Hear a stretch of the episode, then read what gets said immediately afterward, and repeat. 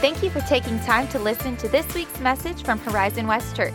You can find even more content, including video archives of this and other past messages at horizonwestchurch.com. And if you're in the Horizon West area, be sure to visit us sometime soon. Now enjoy this podcast from Horizon West Church.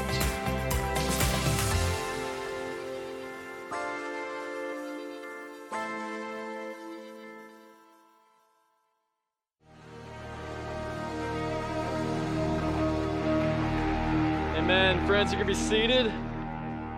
I'll give it up for my friend Lee.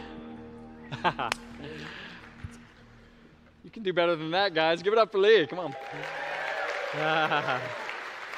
if you knew the amount of work this guy does, that would have been a standing ovation, but that's beside the point. Hey, welcome to Horizon West Church. It is beginning to feel a lot like Florida, but it is Christmas season. So, Merry Christmas early. Uh, anybody go to the Winter Garden Parade last night? Walk around a little bit or watch it from home? That was the better idea. It was very hot. Uh, but we're just glad you're here. Wherever you came from, however long you've been uh, with us, thank you for coming today. Um, I want to, before I kind of dive into the context of the message or the content, uh, I want to let you know about an opportunity. If you are not currently subscribed to our daily uh, verse text, I want to give you an opportunity. So, 40777, if you'll text that number and text the word daily, you're going to get a daily verse from the church. And here's the cool thing in the Advent season, so as we kind of look toward Christmas, Advent means anticipation. As we anticipate celebrating Christmas together, the coming of Jesus, each day for the next days leading up to Christmas, that verse will actually be not only a verse, a passage of scripture, something to pray, something to interact with. So there's a little more meat on the bones. So again, if you're not yet subscribing, daily to 40777 is the way to do that. Show of hands, how many of you will cook or bake a special dish this Christmas season? Okay, that's a lot lower than the first service. So we need to have some cooking lessons. That's not going to be my job, but we need to do that. Um, I am not somebody that's really proficient in the kitchen. Um, I, thanks to HelloFresh in 2020, I did learn some basics of cooking. So apparently, salt and butter go in everything, and if you're in the South, a lot of it goes in everything. Um, but beyond that, I'm not, a, I'm not a real big baker or cook. I almost said cooker. That would not be the right language. And here's what I especially am not into I, I don't understand people that watch baking and cooking shows. Uh, that to me is so unentertaining. I forget where I was recently and somebody had it on, and like five minutes in, I'm like, I'm bored out of my mind. Don't understand why this is entertaining. It's like other things I don't really get. I don't really get people that have a lot of cats. Uh, nothing nothing against cats. One or two seems sufficient. Uh, or, or, people that watch anime. Don't get that. God bless them if they do. Uh, people that cheer for the New York Jets football team. That's just not something that I understand. And I don't understand cooking shows, but I do uh, enjoy cooking somewhat. And one of the big learnings in 2020, when I started to figure out what it takes to make things, one of the big learnings is that no matter what you run out of, you can almost always find a substitute for it. Now, in my family, we have allergies to everything. So I'm going to introduce you to some products. This is called Just Egg. This is, if you have an allergy to eggs, which is in our family, uh, three tablespoons of this is equal to one egg. So this goes in a lot of different things. Uh, this is vegan butter. It says, I can't believe it's not butter. It's really not butter, but it is a substitute for it. Uh, we've got dairy issues. So, coconut, uh, organic coconut milk, heavy whipping cream alternative. And we've even got gluten free flour. If you would like to take a picture of these things, you can pay me a uh, finder's fee. No, I'm just kidding. But that's the nature of making things in the kitchen.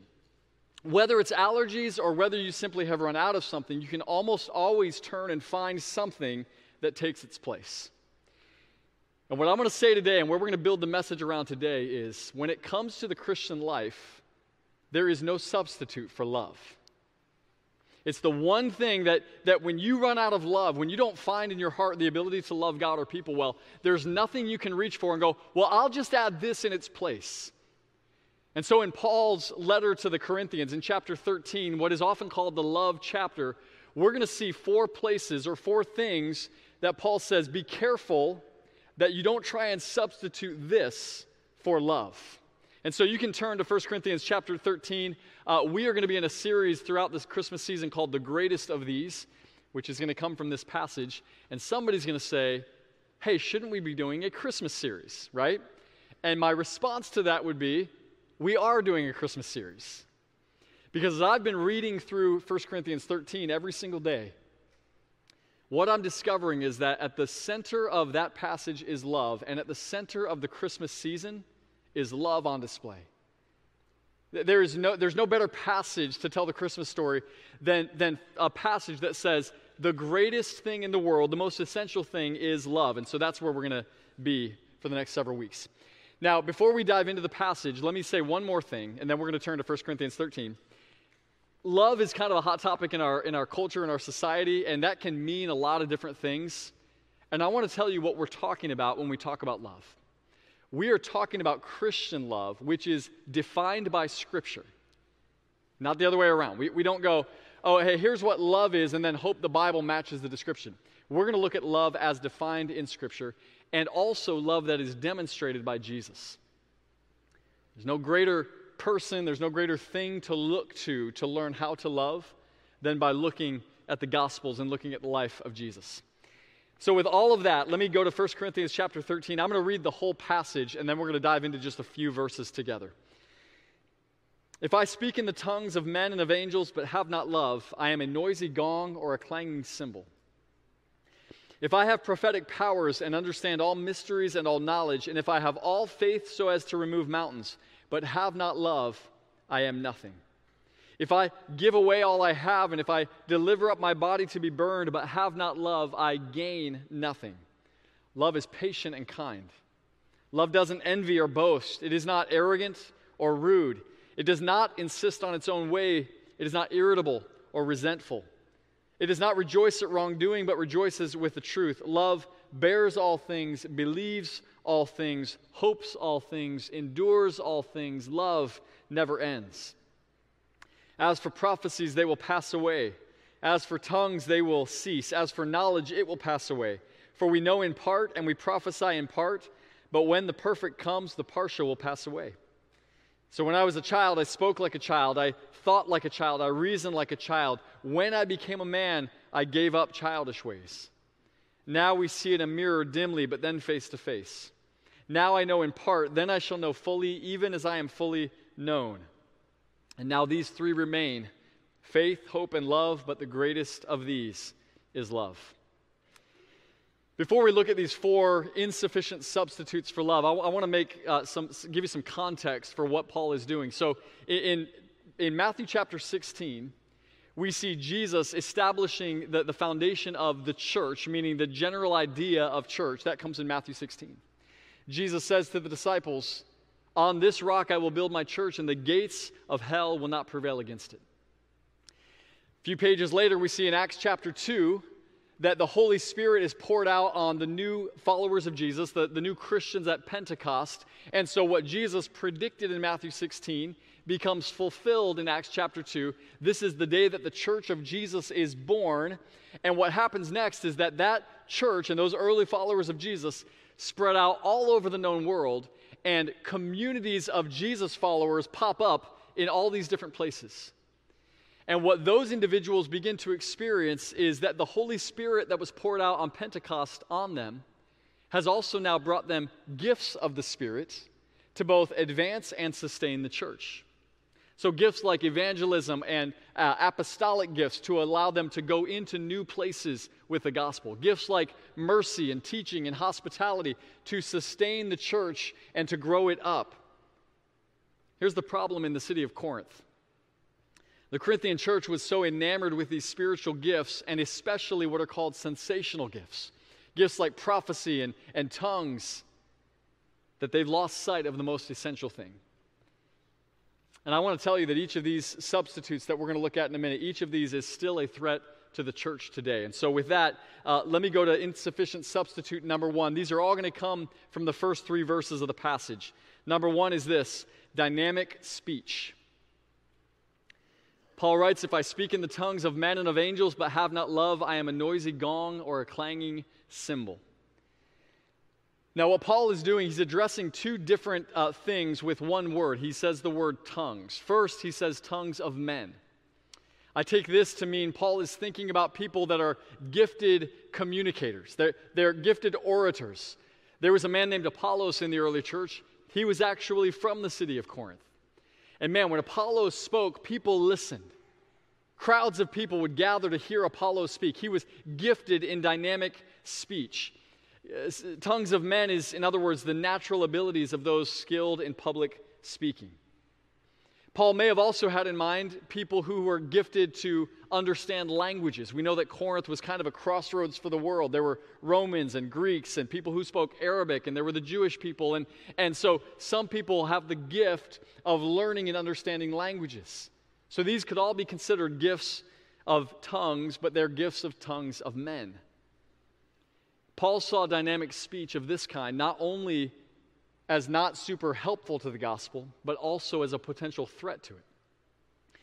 In fact, the, the reason that Paul believed that is that he saw that what set apart the gospel was not how dynamically it was communicated, but the content of the message of the good news of Jesus. So in 1 Corinthians chapter 2, earlier in the passage, he wrote, When I came to you, brothers, I did not come proclaiming to you the testimony of God with lofty speech or wisdom in fact, I decided to know nothing among you except Jesus Christ and Him crucified. And I was with you in weakness and in fear and much trembling, and my speech and my message were not in plausible words of wisdom, but rather in demonstration of the Spirit and of power, so that your faith might not rest on the wisdom of men, but in the power of God. Basically, Paul's concern is that if people were mesmerized by the messenger, they would leave when a more articulate messenger came along. If people were mesmerized by how gifted the, the speaker or the preacher was, then when some uh, foreign idea came, when some antichrist idea came, if that person was more gifted in articulating their message, then they would leave for the messenger.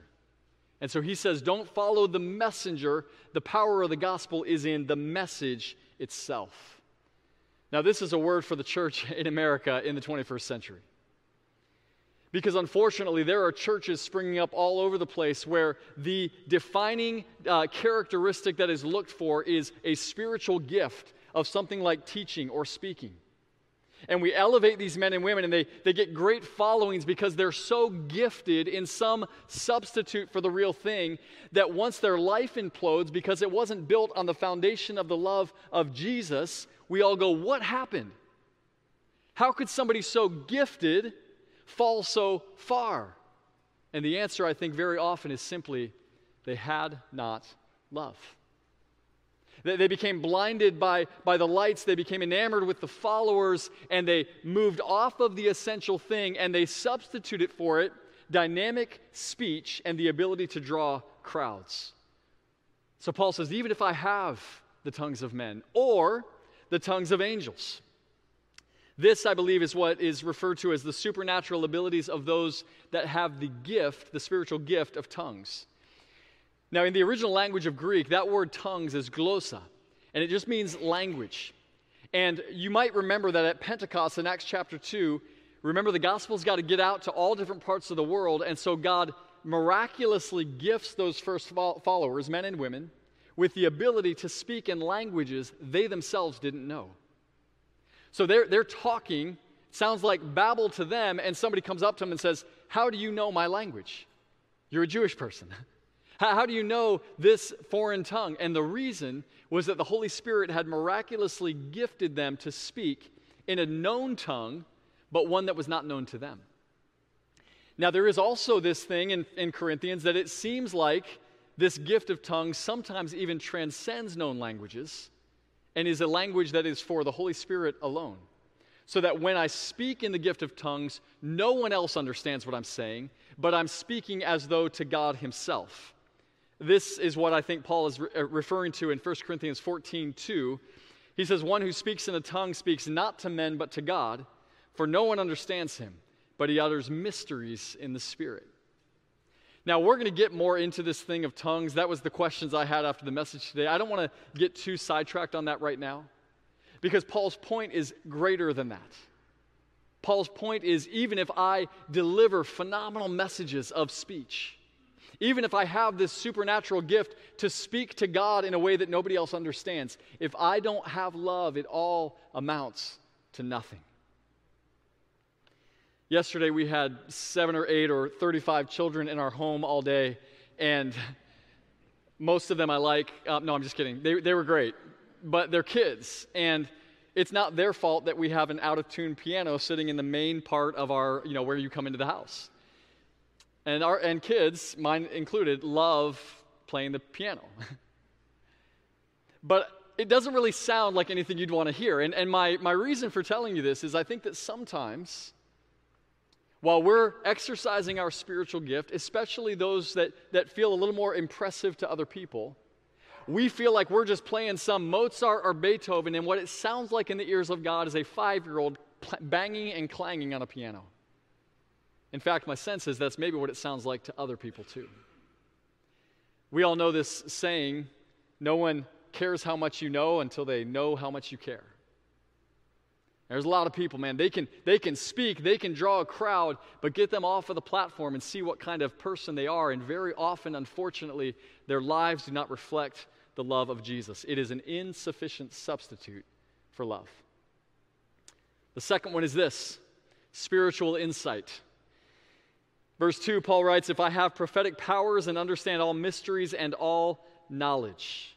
Now, there's a few aspects of spiritual insight that Paul is referring to with this, this language, and he's addressing two significant political forces in Corinth. One we know is there were a lot of Jewish people living in Corinth. Many of those were still practicing uh, religious Judaism, some had become followers of Jesus. But in the Jewish faith, the most important people were the prophets. In fact, in one way or another, every hero of Jewish faith is a prophet Abraham, Moses, David, uh, Samuel, Elijah, Jeremiah, Isaiah. When a Jewish person thought of the prophets, they were thinking of their own kind of Mount Rushmore of the heroes of the Jewish nation and of the Jewish faith.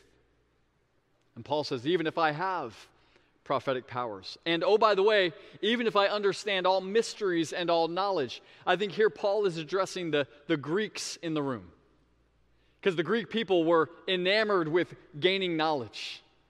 Their heroes were men like Socrates, Plato, Aristotle. The pursuit and the thirst of knowledge was, a, was kind of a hallmark of Greek society. And there were even these mystery religions that began to pop up in the Greco Roman world, and they all were under this umbrella term Gnosticism. And the thing they shared in common was they all proposed to have a secret or a hidden or a deep knowledge that others didn't know. And all of a sudden, they were the ones in the know. And all of a sudden, they were, they were the embodiment of, of knowledge and understanding. I want you to know that as important and healthy as the pursuit of knowledge is, and it is, Paul said to Timothy, study to show yourself approved. You should know what you believe and why you believe it. But there is another kind of pursuit of knowledge that is very, very dangerous. In the Garden of Eden in Genesis chapter 3, God has instructed the first people, Adam and Eve. He says, Everything that I have created for you is yours for food. Basically, I made a really, really good world. Go enjoy it. This, is, this could be a whole nother message and sermon, but some of you have a twisted view of God, and I want to set that right by saying when God created his good world, almost every single thing in it was for your enjoyment. God is not a miser. He's not stingy, doling out just a little bit of pleasure and provision. God made a world for us to enjoy. But then he said this But do not eat of the fruit of the tree of the knowledge of good and evil, because when you eat of it, you will what? You will die.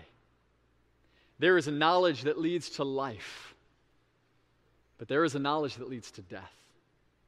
And in some, the, the pursuit of this hidden secret knowledge is leading them to death and bondage. The, these mystery religions in the first century are making a comeback in the 21st century. And they go by different names and they have different people leading them and they're populating YouTube and they're, they're espousing these ideas that are just bizarre and crazy. But people are drawn to it because it sounds like they've got something that nobody else has. The pursuit of knowledge is a tool in the hand of someone who is wanting to love people well, but it can be a weapon against others for those who are not. In fact, I would say that the subtle danger in pursuing knowledge is the temptation to become godlike in our knowledge while remaining godless in our character. You go, is that possible? Absolutely, that's possible. Absolutely, it's possible to fill your head with all kinds of ideas and notions, but it does not make you a more loving person. The litmus test for Christianity is not how much you know, it's how well you love. So that's an insufficient substitute. Then we have this third one impressive faith, or we might say powerful faith. Paul writes, If I have all faith so as to remove mountains, but have not love, I am nothing. Now, we can see how something like dynamic speech or even spiritual insight, that could be exercised and experienced outside of the Christian faith. There are people, you know, that give incredible TED Talks that aren't followers of Jesus. There are people that understand the Bible and, and know the Bible perhaps even better than I do, but who have rejected it as the truth of God. But Paul says, man, even if I have all faith, without love, I'm nothing. So now he's talking to us. Uh, the reality is, is our belief system, Christianity, you can't even talk about it without referring to it as a faith system. In fact, sometimes we use the word faith interchangeably with Christianity. We'll say that person is a person of faith. By the way, I'm not a huge fan of that expression because there are a lot of people that are people of faith all over the world. We are not people of faith, we are people of faith in Jesus. There's a difference. But there's a clue here that Paul is saying, even those who have faith in Jesus, because he says this he says, faith so as to remove mountains. Hang on, it seems like somebody talked about faith to move mountains. Who was that? That was Jesus. So Paul's not saying if you have all faith, but it's not faith in Jesus. He's saying even faith so as to move mountains, but have not love, it amounts to nothing. Let me go to a couple of verses. I'm going to skip uh, three that I have in my notes and go to, go to two more.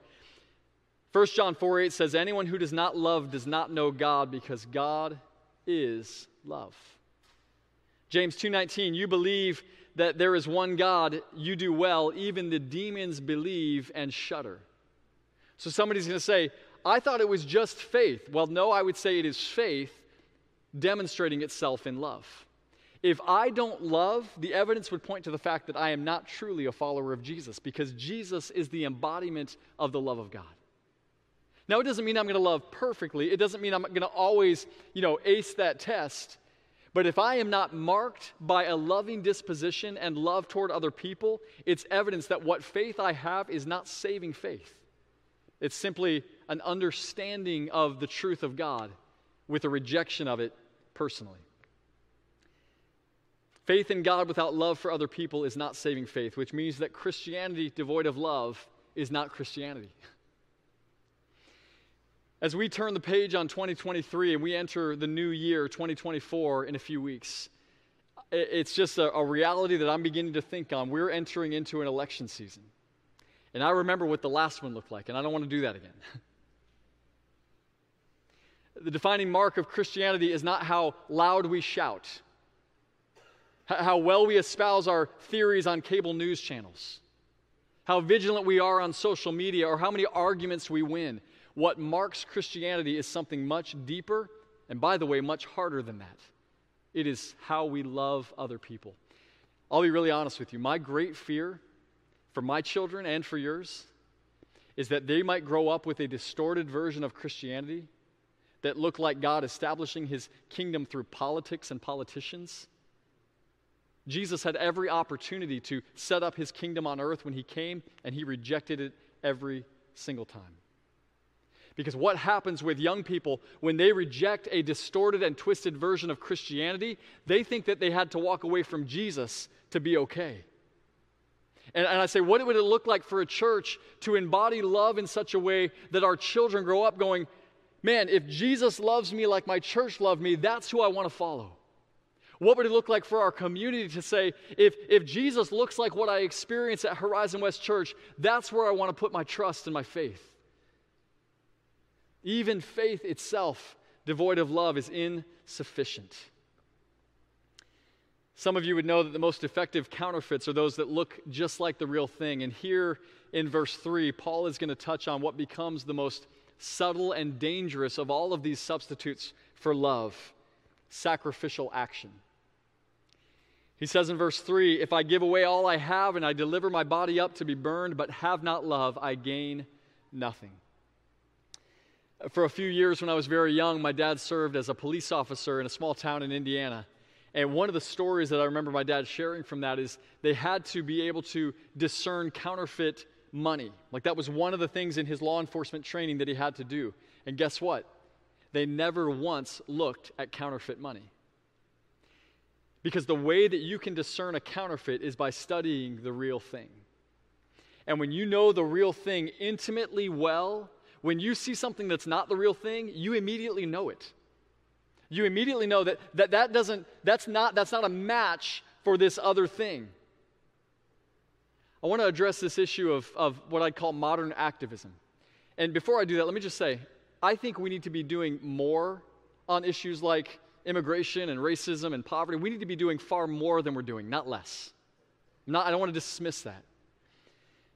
But I do want to say that there's a version of activism or social justice in the world today that looks really, really great on the outside, but is not motivated by anything but, but pride, by virtue signaling, by keyboard, keyboard warriors sitting behind their computers. It is easy. It is easy to donate some money to charity. It is easy to, to go to war behind a computer screen. You know what's really, really hard? Loving your family, loving your coworkers loving the people that, that tick you off in the day, loving the people that are difficult to interact with. And I want you to know that the most important assignment that you have, that every Christian in the world, myself included, has, is to faithfully love and serve the people in your immediate sphere of influence. I know people, they're gung ho to, to put an end to every war and, and feed every mouth, and, and those things are great. I pray they all happen. We pray your kingdom come, your will be done on earth as it is in heaven. But Paul says if the motivating force behind it isn't love, you amount to nothing. You stack all of that up, and it amounts to nothing in the eyes of God. I want you to know that even Jesus' life is a testimony of the love of God. Jesus didn't just show up and spend a few days on the earth so he could die on a cross. Jesus lived 33 years demonstrating love in the way that he received little children, in the way that he healed lepers, in the way that he took time with a five times divorced woman and didn't undignify or dishonor her, in the way he showed up at the funeral of a man named Lazarus and ministered to those that man's sisters. And in John chapter 11, when Jesus is at the funeral of Lazarus, before he raises him back to life, he's weeping with the family. And it causes those with him to say, Look at how he loved him. Which means that as impressive as Jesus' speech was, and it was, as impressive as his miraculous powers were, and they were, if you were to spend 10 minutes with Jesus, the thing that would strike you the most is how well and how deeply he loves you. The question is when we spend 10 minutes with people, is that what they come away with? Or do they go, yeah, he's a, he's a real gifted whatever. She's really good at this. What made the difference for Jesus and what caused people to want to be his followers was the fact that he loved them like no one else ever had. If we want to change the world, let's commit to learning how to love and serve real people that we encounter in our everyday life. Remember that Jesus said in John 13 35, By this you will, uh, all men will know that you're my disciples if you what? If you love one another. In just a minute, the team is going to come up and lead us in a song called Light of the World. And this is going to be a new song, and so we're going to do this a little bit differently. Uh, as the team plays, we're, we're going to stand and we're going to take that in, but you don't need to feel the need to sing it or try to learn it on the fly. Instead, I want to use that time as a time of response and prayer if you need to be prayed for. I'll get to more of that in a minute. The, the song has this line in it. They sing, Oh, come, oh, come, Emmanuel. You need to know what you're singing when you say, Come, Emmanuel. Emmanuel simply means God with us. And in Matthew chapter 1, when the angel Gabriel appears to Mary and says, You're going to have a son, he says, You will call him Jesus, but they will call him Emmanuel, which means God with us. In other words, when Jesus interacted with people, they knew that God Himself had visited them. When I was in my 20s, I had the chance to lead a team of high school students kind of all over the country in a big bus. And we would go to different small towns in places like Nebraska and Iowa. And we would serve in churches, but we would also do community programs in the parks or in the schools. And on one occasion, we were at a park in like a small town in Nebraska and there's a bunch of kids running around, and, and our high school students are finding ways to interact with these kids and play with them and have conversations. And, you know, over here, there's a, a high school age girl that's doing a gospel presentation with some kids that are circled around her, and I'm just kind of talking to the adults. And I end up finding myself sitting next to a woman on a park bench, and her son, he's about nine or 10, he's out there, he's one of the kids playing, but her son had special needs. And she was talking to me about those issues and challenges and how hard it was. And she's watching those high school students interact with her son, and she just begins to cry. And she says to me, and I don't know if she was even a follower of Jesus, but she says to me, This morning, when I woke up, I prayed, God, would you let my son know that he is loved today? And she said, As I see these high school students playing with him and listening to him and making him smile and laugh, she said, I'm thinking to myself, God, you came meaning that those high school students so embodied the love of Jesus to that child that she interpreted it as Emmanuel, God with us. There is no substitute for love. Dynamic speech needs the applause of an audience. Spiritual insight needs a secret to discover. Impressive faith needs a mountain to move. Sacrificial action needs an altar on which to die. There is no substitute for love because love isn't like any of those things. It's small enough to fill the spaces other virtues can't. A cup of cold water for a thirsty child, a simple act of kindness for an adversary. Love needs no accolades, nor does it require some great obstacle. Everything multiplied by love equals one Lo- one person, one conversation, one opportunity. Love needs nothing from another, and it gives everything to and for the other. This is love, and this is the heart of God. As we get further into this Christmas season and we celebrate the baby in the manger and we celebrate Jesus having come, know that in Jesus, the love of God visited the earth.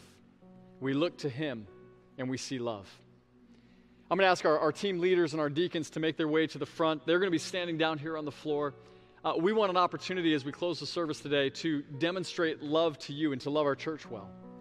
And so, if you're carrying some heavy burden, maybe it's a, an illness or maybe it's something a family member is going through, that could be a struggling relationship, a financial concern. If you would like to receive prayer, I would love for our team to have the opportunity to pray for you. And it may be as simple as you go, I don't have some great uh, you know, barrier or hurdle or obstacle in my life right now, but you would identify that there is an, a challenge in your soul, a challenge in your heart in loving people well. Maybe that's loving your spouse well, loving your children well, and you'd like to receive prayer. We'd love to pray over you that the love of God would fill your heart and overflow into the lives of other people as we sing. Team, lead us.